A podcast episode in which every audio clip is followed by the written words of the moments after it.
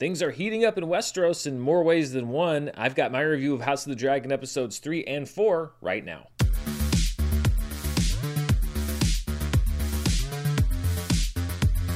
Hello, everybody. I'm Dan Merrill here with my recap of the last two episodes of House of the Dragon. First of all, don't adjust your sets. I'm not wearing my glasses. I know it's been a while, but I'm juggling contacts and glasses a little bit. Also, just a reminder as I'm talking about this series, I do not have extensive knowledge of what is coming. I have a very basic knowledge of what's ahead, but I don't know the details of everything that's going to happen between all the different characters on this show. And I also will not be discussing the things that I do know about the future. I'm taking these episodes one by one as they come. So if I'm speculating on what's going to happen between different characters, it really is because I don't know. So let's talk generally about these episodes and where we've come since the first two episodes of the series. And what I like so far that the show is doing with its characters is playing with the audience expectations about protagonists and antagonists, or who you're rooting for, who you're not rooting for, who the good guy and the bad guy is. When we look at those first two episodes, Daemon seemed like the clear cut antagonist.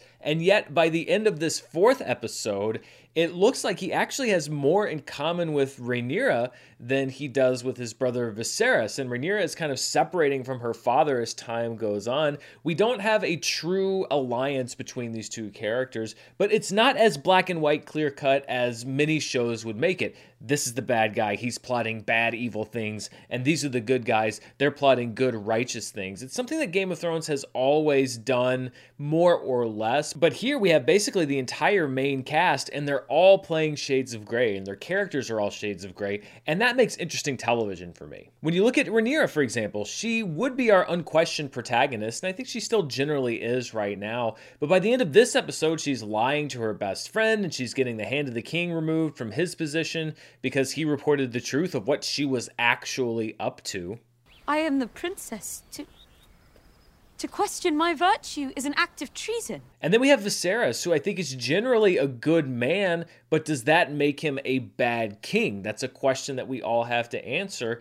And it shifts from week to week. That's what I think is holding my interest as we get into these first few episodes. My understanding of these characters changes. And I like this. I don't want you to plant a character in a camp and say, okay, these are these people and these are these people and these are who they are and that's all that they're going to be you shift alliances you shift your opinions as you go that keeps me engaged and i think that means that they're well written rounded out characters one standby on Game of Thrones that is carrying over to House of the Dragon, of course, is warring houses. What would Westeros be if there weren't two houses that were on the brink of going to war with each other? And there's big conflict brewing with House Velaryon. The Sea Snakes War against the Crab Feeder actually didn't last as long as I thought it would. It basically was dealt with in its entirety in episode 3, but what it's doing is feeding into an even bigger conflict now that has to be remedied through marriage and negotiation. And a lot of that is coming straight through Daemon Targaryen, who allied himself with House Velaryon at the beginning of the series. When you look at his relationship with Viserys, it is such a rich relationship despite some very limited screen time.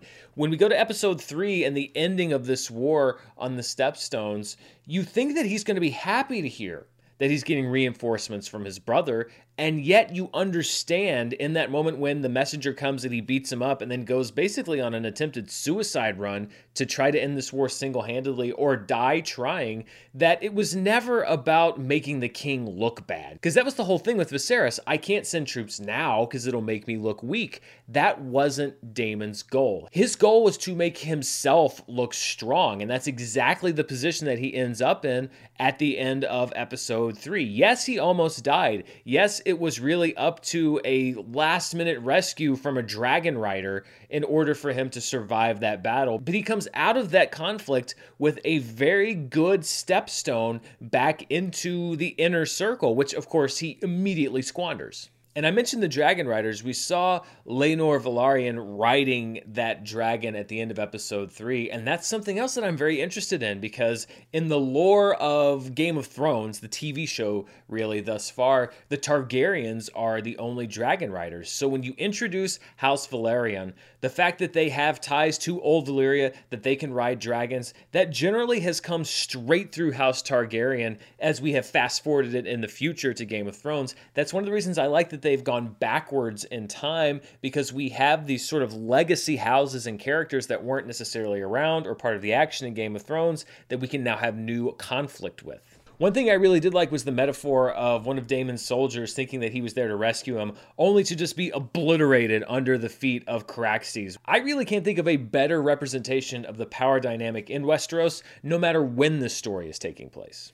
The third episode was also largely about the race to the throne and the complications with the birth of Aegon II, who is now Viserys' firstborn son. And I know that a lot of people are not a big fan of the time jumps that have happened in this show. The time jump between episode two and episode three was, I think, three years. But for me, depending on the story that they want to tell, if making that time jump is the most efficient way to tell that story, then I don't really mind it so much. I think by the time we get to the end of this season and I look at the story that's been laid out, maybe those jumps will seem more extreme. But the sequence of events seems to make sense to me thus far. And so I think it's something that's going to kind of iron out as we continue continue along with the series. There is a hunting expedition for Aegon's second birthday. Hunting expeditions often have not turned out well for the kings of Westeros. And the quest for this white hart, for this royal animal, was, I think, a really good way to write the mounting pressure on Viserys to name Aegon his successor because you have people saying, like, look, it's the sign, the sign of royalty has showed up on your son's second birthday, huh? Right? Is There's a sign there, right? The stag is the king of the king's wood, your grace, a regal portent for Prince Aegon's name day. But this whole affair also to me is a reminder of how playing to your own best nature can hurt you when it comes to the politics of Westeros. Because we see that the White Hart doesn't actually show up for the king to kill. It's a very beautiful animal that he slaughters anyway. The White Hart shows itself to Rhaenyra, and she really could have, if she'd wanted to, killed that thing and strengthened her own claim to the throne. If she had shown up with this royal animal, as many people in Westeros as believe in signs and portents, that could have been good for her, but she played to her better nature and said, No, don't kill it. Don't kill that animal. It's yet another example of somebody making a decision that is what a lot of people would say was the right one, but was the wrong one for them. And that is a flaw that so many people over the years in the generations past this House of the Dragon show will make that ultimately costs them. Good people don't always win in Westeros, and it's a tough lesson to learn. The whole White Hart thing also reminded me a little bit of the last Fantastic Beast movie, The Secret Crimes of Dumbledore, with the Qilin, the little uh, uh, wizard beast that showed up to like kneel to the proper wizard leader, whatever the hell was going on in that movie. You know what? Let's just remove animals completely from our fictional lines of ascension because I, I really think it's an unreliable indicator here. Though she didn't bag the hart, it was still a pretty boss move from Rhaenyra to roll up with that big dead pig to feed everybody in the hunting party covered in the pig's blood. I hope when they were eating the ham sandwiches or whatever came from that pig, that people at least remembered to thank her for the bountiful feast that she brought back to the camp. Something that I think makes Rhaenyra a really sympathetic character is this very palpable feeling, and it's not even really a feeling, it's a reality that she is an unwanted heir. That the people of Westeros loved her when she was just the king's daughter, but they really don't want her to be the first queen. And I love that insecurity that she shows after Jason Lannister shows up for her hand in marriage, and she's worried that her own father is using her as a power play. Is that what I am to you? A prize to proffer about to the great houses. And then the scene that we just saw in this fourth episode where Daemon and Rhaenyra go into the town and they see this show that's being put on where she can hear the disdain in the general public's voice for the idea of having her as a queen, that is a tough, tough lesson. And it just goes to show you that even though Viserys is saying, hey, listen, I've made you my heir, you're my heir, I'm not going to disinherit you, there are the realities of the realm to think about. And the fact that even if Rhaenyra is, once again, a good person, that doesn't mean that she'll be accepted on the Iron Throne. A girl! His heir?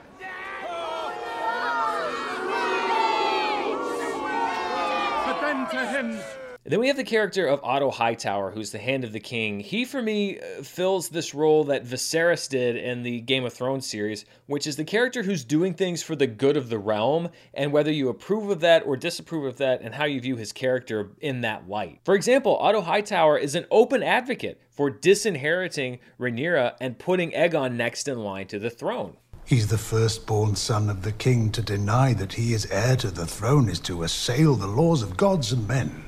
Now, this feeds into all of the negative things about the power structure in Westeros, all of the inherently unfair stuff, particularly towards the woman that is next in line to be the first queen of the realm. However, he is right about the fact that there is a real feeling, an actual feeling in Westeros that they will never accept her as their queen. You mustn't ignore the certain truth that if Rhaenyra were to step over Aegon to ascend the throne, the realm would tear itself apart. So even though he's doing the wrong thing and advocating for the thing that we disagree with, it's also based off of this need for the good of the realm, for keeping peace. The fact that if Rhaenyra is to become Queen of Westeros, it may destabilize the entire royal line. Maybe they'll throw out everybody, as happens to Targaryens later on down the family line. So then you have to ask yourself as a viewer is what he's doing good or is what he's doing bad? And a lot of people don't like Otto Hightower, and I certainly get that because he's also an ambitious person in his own self interest and in his own daughter's self interest. I think he knew exactly what he was doing when he sent Alicent to Viserys while he was grieving. But at the same time, he's not looking to undermine the system. He wants to uphold the system even though doing that means doing things that aren't necessarily great, like having Rhaenyra spied upon. But even that, yes, that was not a good thing to do, but it did bring to light, to his attention, actions that would destabilize the line of succession if they were to get out.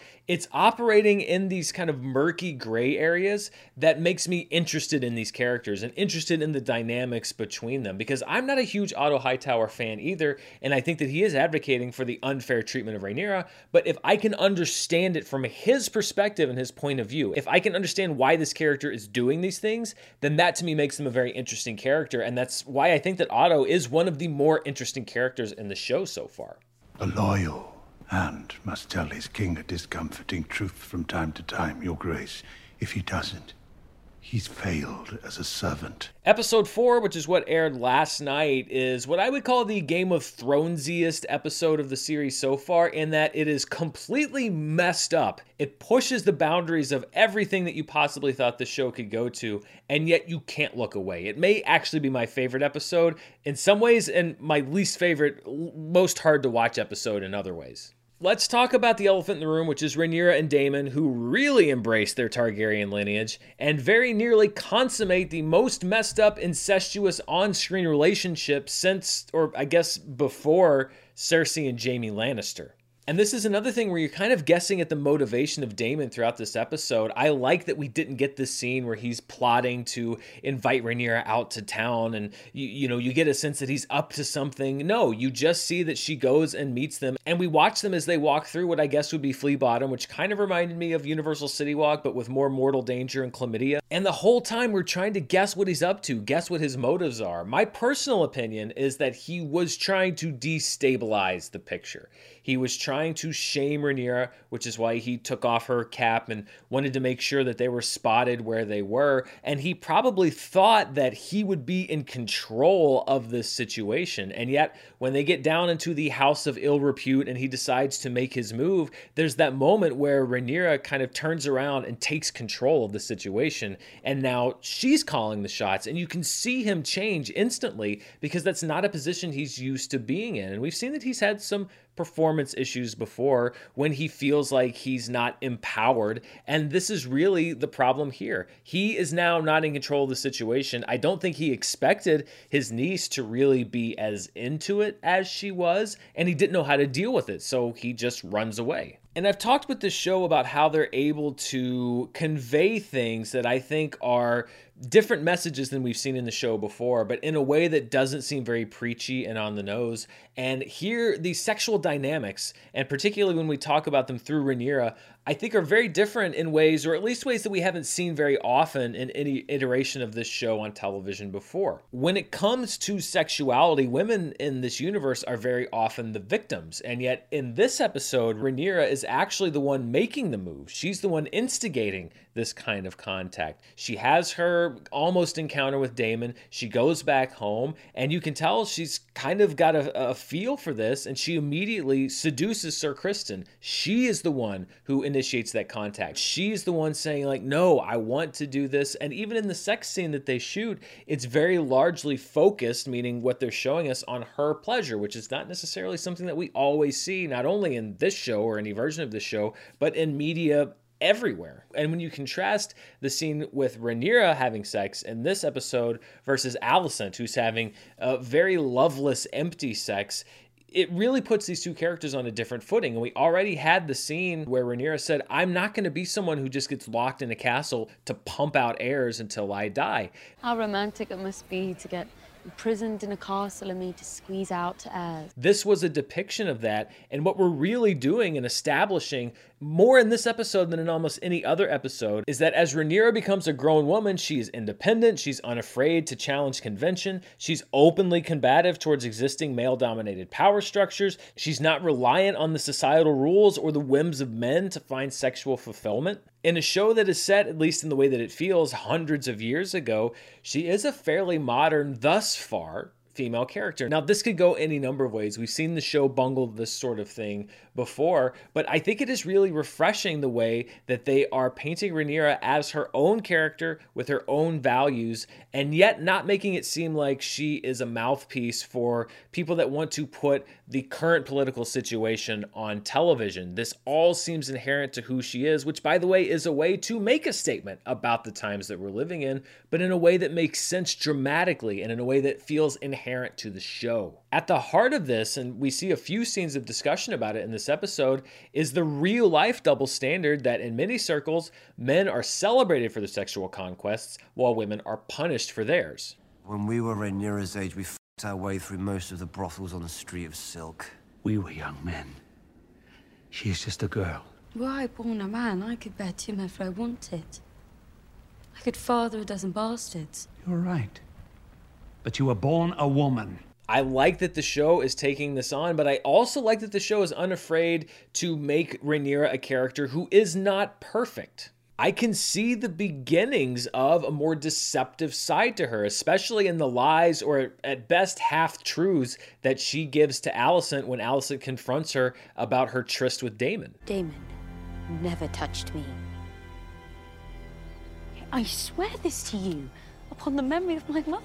And I think this shows that Rhaenyra is understanding that she has to use deception. It's not just going to happen for her like it would if the king had named a son the next ruler of Westeros. She's going to have to work to maintain that position, and you see her get to work in this episode. And that begins with her agreeing to marry Laenor Velaryon, who is one of the dragon riders, as I mentioned before, but only if her father ousts Otto Hightower as the hand of the king. I will do my duty, sir uh, and Laenor. But you must first do yours as king. This removes somebody who she sees as not being in her camp. It potentially allows somebody in that could be more on her side, although you always have to be careful what you wish for on this show because the next hand of the king may be even more destabilizing. You just never know what's going to happen. We've seen so many times that people that don't learn to play the Game of Thrones often will die a horrible death, although even people that do play the Game of Thrones may also die a horrible death. There are a lot of horrible deaths in Westeros. Regardless, Rhaenyra is now an active player in this game, but even still, she is in many ways subject to the whims of the king, uh, with the Maester delivering the plan BT that she's given at the end of this episode that's basically a message saying like sure you may want to assert some power and authority here but I am still able to exert control over you such as telling you when you'll have heirs and with whom I don't think that the power struggle is anywhere close to over between Rhaenyra and Viserys. And this whole alliance with House Velaryon and marrying Laenor, I highly doubt that there's just going to be some royal wedding and all of the bad blood between houses is mended and the heir to the throne question is settled. I think this is just the beginning of the troubles, and they're troubles that, quite frankly, Viserys is not prepared for. When it comes to Daemon, I really don't think that we're going to see him in King's Landing again because the whole you tried to seduce my daughter, who's also your niece thing, is very unlikely to be forgiven. I have spent a lifetime defending you, but your heart is even blacker than I thought. I should disinherit disinheritor, I already did you. But I also doubt that Daemon is just going to sit in the Vale in exile with his wife, who he very much does not like. Daemon is very chummy with the Velaryon family, and I could see this Rhaenyra Daemon relationship continuing to develop, especially if Aegon is named heir to the Iron Throne. Viserys is obviously not meant to sit on the throne we see in this episode. He's just covered in all of these marks because the Iron Throne is literally almost rejecting him like a like a bad organ. So I don't know how much longer he has left to sit the throne or if he's got the strength to maintain Rhaenyra as his heir or if Rhaenyra's not going to do something that's going to force his hand to disinherit her or at least give him the pretense to disinherit her from the Iron Throne. So I think there's a lot of intrigue still to come when it comes to these interfamily dynamics. Something else that we got a reminder for this week is the prophecy that the Targaryens must sit the Iron Throne to prevent this long winter from engulfing Westeros. I don't think they would keep bringing this up if it didn't play into the storyline in a major way. And I'm even more surprised, really, that they keep coming back to it because I did not expect this direct tie in. Obviously, everything's tied into Game of Thrones, but this direct tie in to the White Walkers, which we know nothing really happens with them in this era of Westeros' history, or at least not that we know of. So I am curious to see what this tie in is and how it plays out in the bigger conflict. So, we've talked about a lot of different characters that were featured over these episodes, and there's a lot of really interesting places to go. I am curious to know when this big time jump is going to happen. Some people say it will be after next week's episode, although the longer that we keep Millie Alcock on the show, the happier that I will be. But I want to talk about the real MVP of these two episodes. He's a very minor character who appeared very briefly in the beginning of episode four, and that is young Lord Blackwood. He was asking for Rhaenyra's hand in the very opening scenes of episode four, and I felt really bad for him because he's basically being bullied. He's got a house, he's obviously got bad blood with the house of one of these people that's there watching him. They keep on insulting him, etc. Your day shall be easy, and night safe, under my protection. Protection? The princess has a dragon, you dumb and he's like, you know what? I might be 12 years old, but I've had enough of your garbage. He takes his sword out, and then the camera panned away, and I was like, oh no, they're gonna kill that little kid because it's Westeros. That's what happens. And then this kid takes out the bully, who's like twice as tall as him, and we never see him again. I hope that we do return to him. I hope he becomes like a knight of the King's Guard or something. But I just wanted to take some time to recognize him because, listen, I don't condone murder, in case you were wondering. I really, really don't. However, in this specific situation on this show, where things like this were often settled with murder, I'm happy that the kid won. I, I, didn't want him to die, and honestly, maybe the next time someone from House Bracken decides to open their fat yap, they think about little young Lord Blackwood who might put a sword through their stomach. I doubt we'll see that character return, but are there any characters you're looking forward to seeing? Are you wondering what's going to happen with Otto Hightower? Do you want to know what's happening with Daemon Targaryen? Do you think we're going to see somebody dropped out of the bottom of the Vale again? Let me know down in the comments below and stay tuned here on the channel. It's a very busy week. Tomorrow I've got charts. I also have a review coming up for Clerks 3. I'm going to be looking at three episodes of She Hulk later this week. I'm going to be looking at two episodes of Lord of the Rings, The Rings of Power. There will be an Andor review at some point. I don't really know when or if those screeners are coming in or when the review embargo drops, but as soon as I can review that here on the channel, I will. And I'm also prepping some stuff for past this week. So uh, hit that little bell icon, subscribe. There's lots of great stuff coming to the channel this week. But thank you so much for watching this video. Stay tuned for much more to come. Until next time, stay safe, and I'll see you then. Bye.